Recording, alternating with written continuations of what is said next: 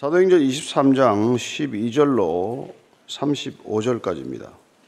같이 읽습니다. 시작. 날이 샘에 유대인들이 당을 지어 맹세하되 바울을 죽이기 전에는 먹지도 아니하고 마시지도 아니하겠다 하고 이같이 동맹한 자가 40여 명이더라. 대제사장들과 장로들에게 가서 말하되 우리가 바울을 죽이기 전에는 아무것도 먹지 않기로 굳게 맹세하였으니 이제 너희는 그의 사실을 더 자세히 물어보려는 척하면서 공회와 함께 천부장에게 청하여 바울을 너희에게로 데리고 내려오라게 하라. 우리는 그가 가까이 오기 전에 죽이기로 준비하였노라 하더니 바울의 생질이 그들의 매복하여 있다함을 듣고 와서 영내에 들어가 바울에게 알린지라 바울이 한 백부장을 청하여 이르되 이 청년을 천부장에게로 인도하라 그에게 무슨 할 말이 있다 하니 천부장에게로 데리고 가서 이르되 죄수 바울이 나를 불러 이 청년이 당신께 할 말이 있다 하여 데리고 가기를 청하더이다 하매 천부장이 그의 손을 잡고 물러가서 조용히 묻되 내게 할 말이 무엇이냐? 스타파대 유대인들이 공모하기를 그들이 바울에 대하여 더 자세한 것을 묻기 위함이라 하고 내일 그를 데리고 공회로 내려오기를 당신께 청하자 했으니 당신은 그들의 청함을 따르지 마옵소서. 늘 중에서 바울을 죽이기 전에는 먹지도 않고 마시지도 않기로 맹세한 자 40여 명이 그를 죽이려고 숨어서 지금 다 준비하고 당신의 허락만 기다리나이다 하니 이에 천부장이 청년을 보내며 경계하되 이 일을 내게 알렸다고 아무에게도 이르지 말라 하고 백부장 둘을 불러 이르되 밤 제3시에 가이사랴까지 갈 보병 200명과 기병 70명과 창병 200명을 준비하라고 또 바울을 태워 총독 벨릭스에게로 무사히 보내기 위하여 짐승을 준비하라 명하며 또 이 아래와 같이 편지 안에 일렀을 때 클라우디오 루시아는 총독 벨릭스가 걷기에 무난하나이다. 이 사람이 유대인들에게 잡혀 죽게 된 것을 내가 로마 사람인 줄 들어 알고 군대를 거느리고 가서 구원하여다가 유대인들이 무슨 일로 그를 고발하는지 알고자 하여 그들의 공회로 데리고 내려갔더니 고발하는 것이 그들의 율법 문제에 관한 것 뿐이요 한 가지도 죽이거나 결박할 사유가 없음을 발견하였나이다. 그러나 이 사람을 해하려는 관계가 있다고 누가 내게 알려주기로 곧 당신께로 보내며 또 고발하는 사람들도 당신 앞에서 그에 대하여 말하라 하였나이다 하였더라. 보병이 명을 받은 대로 밤에 바울을 데리고 안디바드리에 내리러 이튿날 기병으로 바울을 호송하게 하고 영내로 돌아가니라. 그들이 가이사라에 들어가서 편지를 총독에게 드리고 바울을 그 앞에 세우니 총독이 읽고 바울 들어 어느 영지 사람이냐 물어 길리기아 사람인 줄 알고 이르되 너를 고발하는 사람들이 오거든 내 말을 들으리라 하고 헤롯 궁에 그를 지키라 명하니라 아멘. 우리는 우리가 기도해 놓고 기도가 응답되는 줄도 모를 때가 있어요. 기도가 지금 응답되고 있는 중입니다. 이걸 가르쳐 줘도 사실 잘 모를 때가 있어요. 하나님이 응답하는 방식이 우리와 너무 다르기 때문에 예, 때로는 어, 전혀 생각지도 않았던 그런 어려움들이 닥치는 와중에 있지만 그러나 그 과정이 하나님의 뜻을 이루어가는 과정이라는 것을 믿을 수 있게 되기를 바랍니다. 왜냐 하나님은 선하시니까 하나님은 이 모든 것을 합력하여 선을 이룰 수 있는 분이라는 게 우리의 믿음이에요. 그분은 십자가를 들어서 저주의 형틀인 십자가를 들어서 구원의 길로 만드실 수 있는 분이다. 그게 우리의 믿음이어야 한다는 것입니다. 오늘 이제 사도 바울이 정말 위기에 처한 것이죠. 예. 어떤 위기일까요? 12절, 13절입니다. 시작. 날이 새매 유대인들이 당을 지어 맹세하되 바울을 죽이기 전에는 먹지도 아니하고 마시지도 아니하겠다고 이같이 동맹한 자가 40여 명이더라. 예, 유대인들이 당을 지었다. 이 당 무리를 지은 거예요. 그런데 예. 맹세를 했는데 바울을 죽이기 전에는 먹지도 마시지도 않겠다.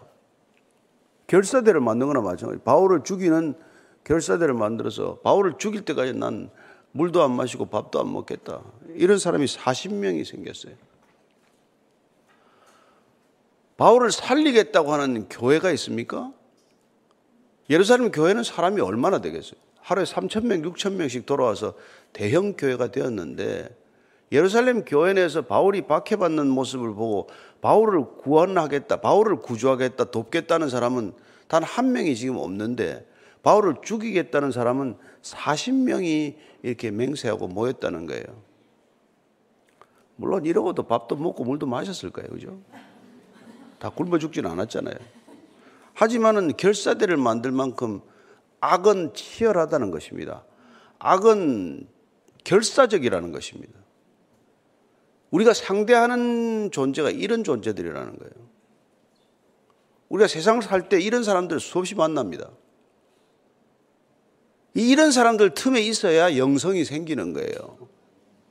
이런 사람들 틈에 있어야 믿음이 자라는 거예요. 교회에 있다고 믿음 자라지 않습니다. 어떻게 이런 사람들이 이렇게 모여서 이럴 수가 있어요. 그죠? 대단하죠. 정말. 근데 이런 사람들에 대해서 하나님께서는 끝이 좋지 않을 거라고 말해요. 남을 죽이겠다고 이렇게 막 온몸에 쥐가 나서 살아가는 사람들은 끝이 안 좋다는 거예요. 미가서 2장 1절입니다. 시작. 그들이 침상에서 죄를 깨하며 악을 꾸미고 날이 밝으면 그 손에 힘이 있으므로 그것을 행하는 자는 화 있을진저. 하여튼 이 사람들은 밤에 무슨 모의를 잘해. 밤에 모여서 밤에 밤일을 많이 꾸며요. 그리고 날이 밝으면 힘이 있기 때문에 그걸 또, 또 행한, 행한다고 돼 있어요. 그러나 그들에게 화가 있을 것이라는 것을 어, 우리는 믿을 수 있게 되기를 바랍니다. 하나님, 예. 우리가 그 끝에 대한 믿음이 없으면 뭐 진짜 신앙은 아무 능력이 없는 것이죠. 14절 15절입니다. 시작. 대제사장들과 장로들에게 가서 말하되 우리가 바울을 죽이기 전에는 아무것도 먹지 않기로 굳게 맹세하였으니 이제 너희는 그의 사실을 더 자세히 물어보려는 척하면서 공회와 함께 천부장에게 청하여 바울을 너희에게로 데리고 내려오게 하라. 우리는 그가 가까이 오기 전에 죽이기로 준비하였노라 하더니 언제 이 악한 자들이 힘만 있는 게 아니라 머리도 잘 써요. 모의를 잘 하라지 않습니까? 어떻게 죽일 것인지를 곰곰이 나름대로 계획을 세웠는데 공회 어제 했는데 어제 사두개인하고 바리새인하고 다투는 바람에 공회가 그냥 그냥 유회가 되다시피 되고 말지 않았어요.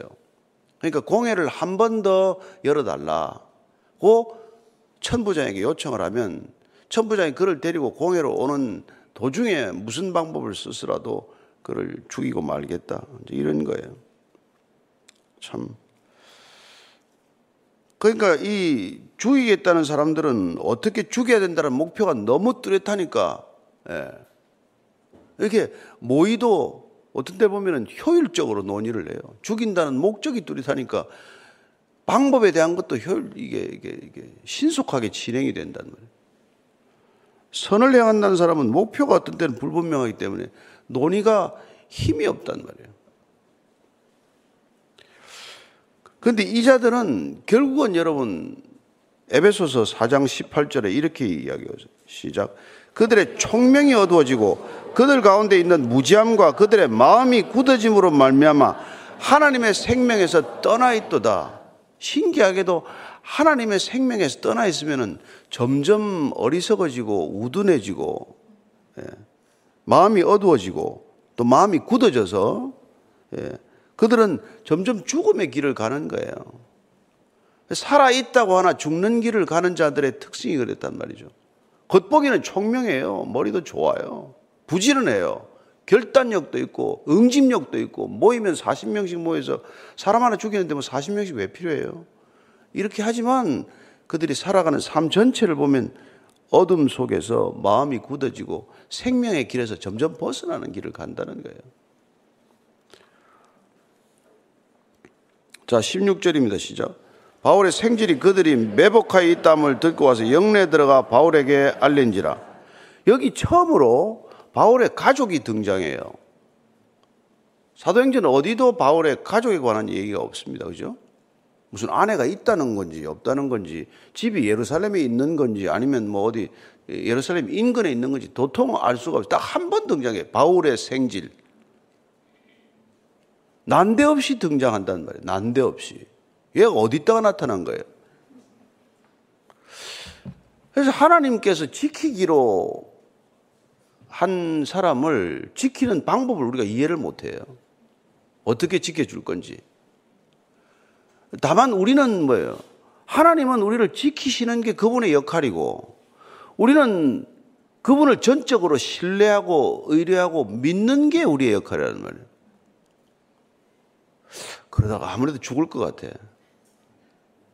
근데 길을 낸단 말이에요. 우리가 찬양을 어떻게 했어요? 광야의 길을 낸대. 사막의 강을 낸대. 여러분, 표현은 불가능한 표현이에요. 그렇지 않아요? 근데 그런 일이 있단 말이에요. 우리의 믿음은 광야의 길을 내는 거예요. 사막의 강을 내는 일이에요. 아니, 안 믿어도 지금 뭐 사우디아라비아에는 네옴 시티를 세운다는데 거기 강이 안 흐르겠어요? 에? 예? 알라를 믿어도. 왜 웃어? 아니, 그게 지금 뭐, 뭐, 직선 몇 킬로짜리, 폭 몇 킬로짜리 어마어마한 프로젝트가 아니까 온 세상이 지금 거기 또 돈이 있나 보다 해서 사람들이 몰려들 거 아니에요. 그래서 정말 우리가 하나님을 믿는다는 것은 어떤 믿음이어야 하나? 예, 예수 그리스도라고 안 해도, 예수 안 믿어도 사막에 강을 내는데, 바닷물을 가지고 생수를 만드는데, 우리가 믿음을 한번 돌아볼 필요가 있는 것이죠. 그래서 이제 바울이 이게 왔는데 바울에게 또 면회가 이렇게 신기하게 됐어요. 왜냐하면 로마 시민권자기 때문에 굉장히 이제 느슨해진 거죠. 그래서 면회가 허락이 된 거란 말이에요. 그래서 조카가 와서 이제 바울한테 이런 일을 얘기하니까 바울이 즉각 듣고 바울이 한 백부장을 청하여 이르되 이 청년을 천부장에게로 인도하라. 그에게 무슨 할 말이 있다니 천부장에게로 데리고 가서 이르되 죄수 바울이 나를 불러 이 청년이 당신께 할 말이 있다 해 데리고 가기로 청하더이다 하며 천부장이 그의 손을 잡고 물러가서 조용히 묻되 내게 할 말이 무엇이냐 그래서 이제 바울이 백부장 불러서 우리 조카를 좀 천부장에게 면담을 좀 시켜주시오 면회 요청을 좀 했단 말이에요 그랬더니 이제 이 사람이 백부장이 조용히 데려갔더니 천부장이 이 청년을 데리고 조용히 은밀한 곳으로 데리고 가요. 그래서 누구는 이거 왜 그랬을까? 아마 뇌물을 가져왔을 것이다. 이렇게 생각하게 돼요. 돈을 주려나 보다. 이러기도 하고. 예, 어찌됐건 이 악한 세상에서 하나님 일하고 계신다는 것을 기억하십시오. 다 무슨 선의를 가지고 별로 일하는 건 없어요. 그런데 하나님께서는 이 거대한 악의 세상 속에서 선이 신라 같은 희망으로 존재케 하는 놀라운 일들이 일어나고 있단 말이에요. 그게 이 땅에 교회가 존재하는 이유고 이 땅에 그리스도인들이 살아가는 목적이에요. 선이 있을 수 있다는 것. 이 악한 세상에서도 선한 사람이 호흡을 하고 살 수 있다는 것. 그게 우리가 이 땅에 사는 목적이란 말이에요.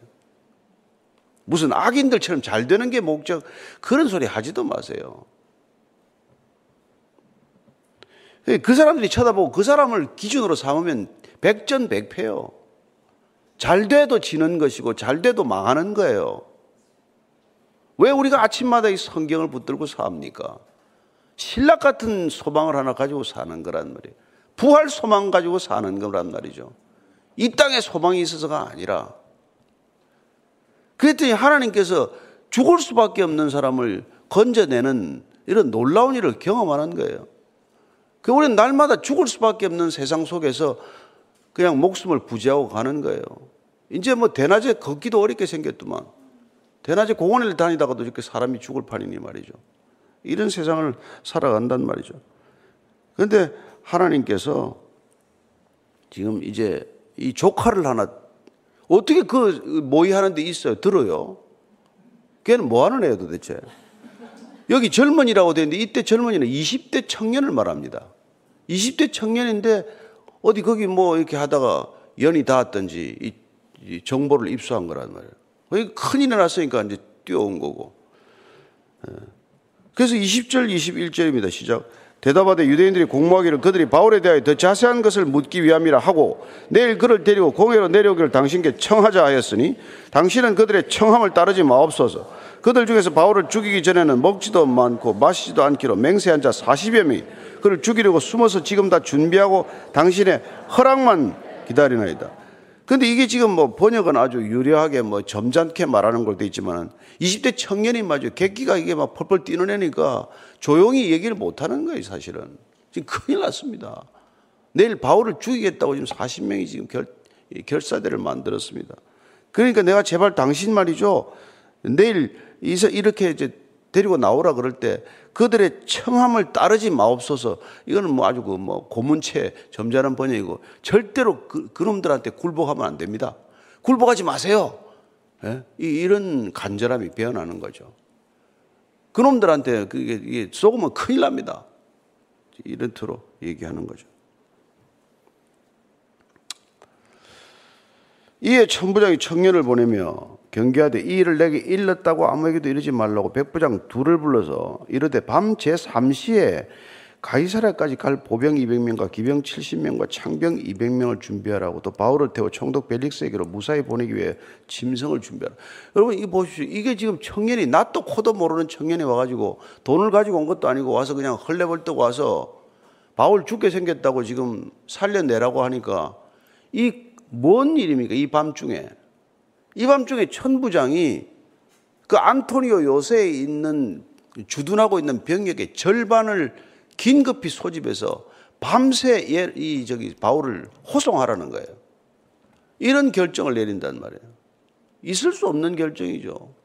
야, 날, 날 새면 보자. 가라, 넌 가라. 그만 물러가. 나도 자, 잠잘 시간이다. 이래도 될 시간이란 말이에요. 그래서 누가 이 천부장을 움직이나 이 말이죠. 천부장은 지금 독자적으로 행동하고 있는 거 아니에요? 뭐 상부에 좀 기다려봐라. 나도 상부에 보고를 해야 된다. 가이사에 연락해보고 이 로마인에 관한 호송은 나 혼자 결정할 일이 아니다. 이렇게 하면 그냥 뭐 다 지나가는 일이죠. 그래서 25절 이하 이렇게 움직이는 거예요. 시작. 또 이 아래와 같이 편지 안에 일렀을 때 글라우디오 루시아는 총독 벨리스가께 문안하나이다. 이 보니까 이 이름이 드디어 등장해. 천부장 이름이 글라우디오 루시아라는 게 이 편지에서 드러난 거란 말이에요. 총독 벨릭스가 그게 문안 하나이다.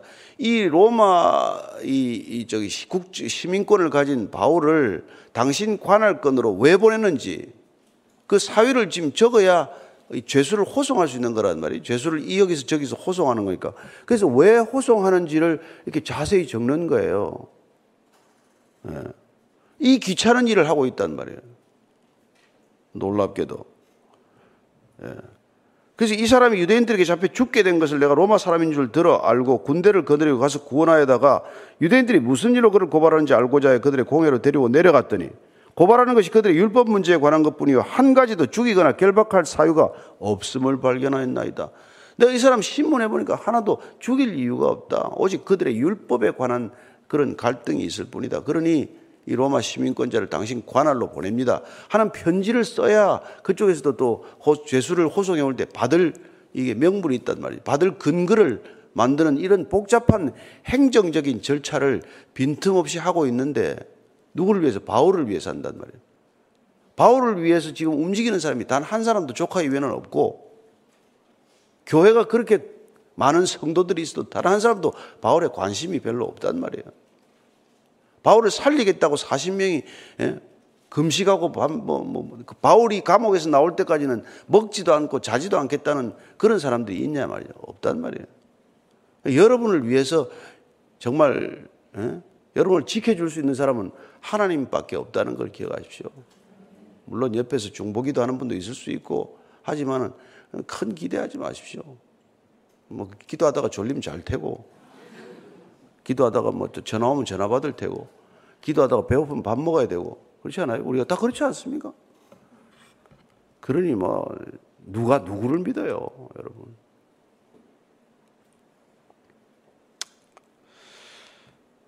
그래서 고발하는 것들이 그들의 율법 문제에 관한 것 뿐이라서 죽일 사유가 없기 때문에 이 사람을 보낸다. 왜냐하면 이 사람을 해하려는 관계가 있다고 누가 내게 알려주기로 곧 당신께로 보내면 또 고발하는 사람도 당신 앞에서 그에 대해 말하라 하였나이다. 그래서 고발하는 사람들도 이 사람 이제는 재판 관할 거니 이제 이 길리기아 다소 사람이거든요. 그러니까 이게 길리기아가 이쪽 소속이니까 당신이 재판을 하시오. 보내는 거란 말이죠. 그래서 무려 470명이 동원이 돼요. 40명이 죽이겠다고 지금 눈을 번득이고 있다는 얘기를 듣더니 그 10배나 되는 병력을 동원해서 그를 안전하게 수송하라는 거예요. 자기 피와 병력의 절반 이상을 지금 빼서 가이사르로 보내는 거예요. 그러니 뭐 이렇게 철저하게 보호하는 사람이 누가 있습니까? 누가 바울을 이렇게 좀 철저하게 보호해 주겠어요? 그러니까 우리가 비록 죄수의 신분이지만은 가장 확실하게 안전을 지켜주는 길은 이렇게 해서 로마로 가는 길이다 이 말이에요. 참 신기한 일이죠. 꽃가마 타고 가는 길이 아니란 말이에요. 여러분 우리가 살아가면서 꽃가마 타고 가는 길 없습니다. 우리는 그 길로 그 꽃가마 타고 주님 주의 일 좀 하게 해주세요. 꽃가마를 타고 주의 사람에게 좀 가더라도 가게 해주세요. 하지만 그렇게 보내지 않는단 말이에요. 그런 생각 자체를 버려야 돼. 그리스도인이 됐다는 것은 주의 길을 따르기로 했다면서요. 그리스도가 내 안에 산다면서. 그리스도가 내 안에 산다고 하는 자는 그가 행하시는 대로 자기도 행할지니라. 그게 다 사도들이 하는 말이에요. 어쨌건 뭐 완전히 뭐 총독 부임하는 줄 알겠어요? 그냥 뭐 밤새 말이지. 암행어사 출두하는 것 같아. 31절 32절입니다. 시작.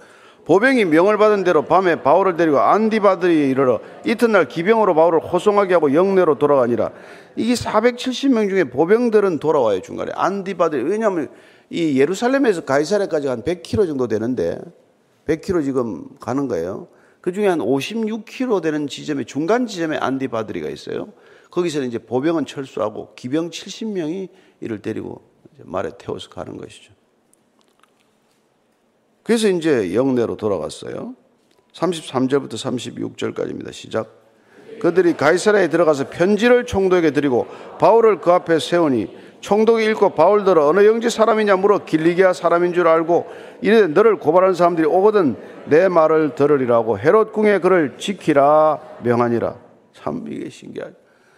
그래서 그 다라 가서 이제 글라우디오 루시아 천부장이 쓴 직접 쓴 편지를 이렇게 전해주고 죄수를 이제 넘기는 거예요. 기병들이 다 넘기고 임무를 마쳤습니다. 그래서 총독 앞에 바울이 서게 되었어요. 그 총독이 바울에게 이제 1차 신문은 인정 신문이에요. 넌 진짜 누구냐 이름이 뭐냐? 너는 어디 사람이냐? 아 그래? 그러면 너는 이제 너를 고소한 사람들이 여기 와서 직접 내려와서 고발한 이유를 듣고 내가 뭐 재판하겠다. 이게 앞으로 진행될 과정이에요. 그러나 바울은 이미 예루살렘을 떠나서 로마로 가는 중간 기착지에 가는 거나 마찬가지단 말이죠. 누구의 호송을 받고 로마 군인들의 호송을 받고 가는 거예요. 저는 그렇게 갈 겁니다. 우리는 부르짖어서 기도할 거예요. 그러나 우리가 응답하는 방식은 우리 생각에 제한되지 않습니다. 예레미야서 33장 말씀 읽고 같이 기도하겠습니다. 네? 예레미야 33장 2절 3절이죠. 시작. 이를 행하시는 여호와 그것을 만들며 성취하시는 여호와 그의 이름을 여호와라 하는 이가 이와 같이 이르시도다 너는 내게 부르짖어라 내가 내게 응답하겠고 내가 알지 못하는 크고 은밀한 일을 내게 보이리라 우리가 응답받는 것은 너무 크고 때로는 너무 예, 신묘막측해서 우리가 알지 못하는 대답을 받고 있다는 거예요. 예. 우리가 이렇게 고난 가운데 있는데 우리가 되는 일이 하나도 없는 것 같은데 아니 더 나빠지는데 그래도 하나님께서 응답하고 있다고 믿으시기 바랍니다. 예. 세상이 가는 길에 유혹 당하기 시작하면 한순간에 넘어집니다. 다시 돌아올 수 없는 일을 갈 수 있어요. 아무리 어렵고 힘들더라도 하나님께 부르짖어 기도하면 그분이 기도를 들으셨습니다. 우리가 입을 크게 열고 부르짖어 기도하면 일단 그분이 들으시면 이 일은 그분 책임으로 넘어가는 거예요. 안 들으면 내 책임이고 들으면 그분 책임이에요. 그러면 그분께서는 우리가 알지 못하는 크고 비밀한 일을 보여주시겠다. 언제? 모르죠. 언제 보여주실지. 시간도 우리가 정하지 마십시다. 우리는 통일을 위해서 얼마나 많은 기도를 했습니까? 언제 될지 압니까? 상황은 더 나빠지는데. 예? 그러나 하나님께서 반드시 기도에 응답할 줄로 믿습니다. 우리가 알지 못하는 방법으로 생각지도 못한 시간에 도적같이 그때가 임할 것이라고 하셨습니다. 믿고 기도하는 저와 여러분 되기를 축원합니다. 같이 오늘 기도할 때 하나님 그렇습니다. 우리는 기도하는 것이 우리의 책임이고 우리의 전부입니다. 나머지 주님 알아서 하십시오. 예? 그게 아버지를 믿는 거예요. 같이 기도합니다. 하나님 아버지, 정말 이 악한 세상을 보면 하나도 한 군데도 선한 구석이 없습니다. 인간의 마음은 얼마나 타락하고 인간의 본성은 얼마나 악한지 주님 잘 아십니다. 우리 안에 선한 것이 없습니다.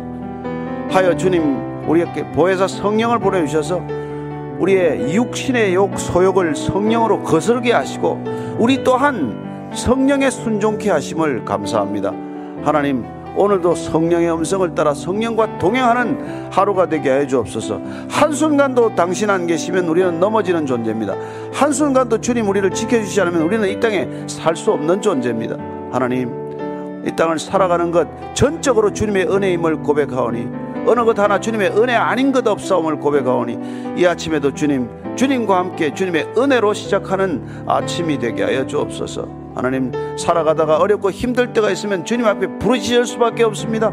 그러나 부르짖어 기도할 때 주님께서는 우리가 생각하거나 우리가 예상하는 방법이 아니라 크고 비밀한 일이어서 우리가 도저히 알 수 없는 은밀한 방법으로 응답하고 계신 줄로 믿습니다. 하나님 이 땅의 기도가 땅에 떨어지지 않고 주님 그릇, 금그릇에 상달되어 주님 때가 되면 언제나 응답하실 줄로 믿습니다. 하나님 이 땅에 고통이 쓰러지는 기도를 드리지 않겠습니다. 우리가 고통을 이길 수 있는 기도 주님께 올려드리오니 주님 우리에게 고통을 이길 수 있고 상황을 이길 수 있고 이 모든 것들을 합하여 선을 이룬다는 믿음을 지킬 수 있는 믿음 허락하여 주옵소서. 이제는 십자가에서 그 믿음 우리에게 보여주신 우리 구주 예수 그리스도의 은혜와 아버지의 사랑과 성령의 기름 부으심이 오늘도 주의 성령에 의지하여 말씀 하나 붙들고 이 광야와 같은 세상 주님과 동행하기를 원하는 이전에 고기 숙인 모든 그리스도의 참된 제자들 위해 지금부터 영원까지 함께 하시기를 간절히 축원하옵나이다. 아멘.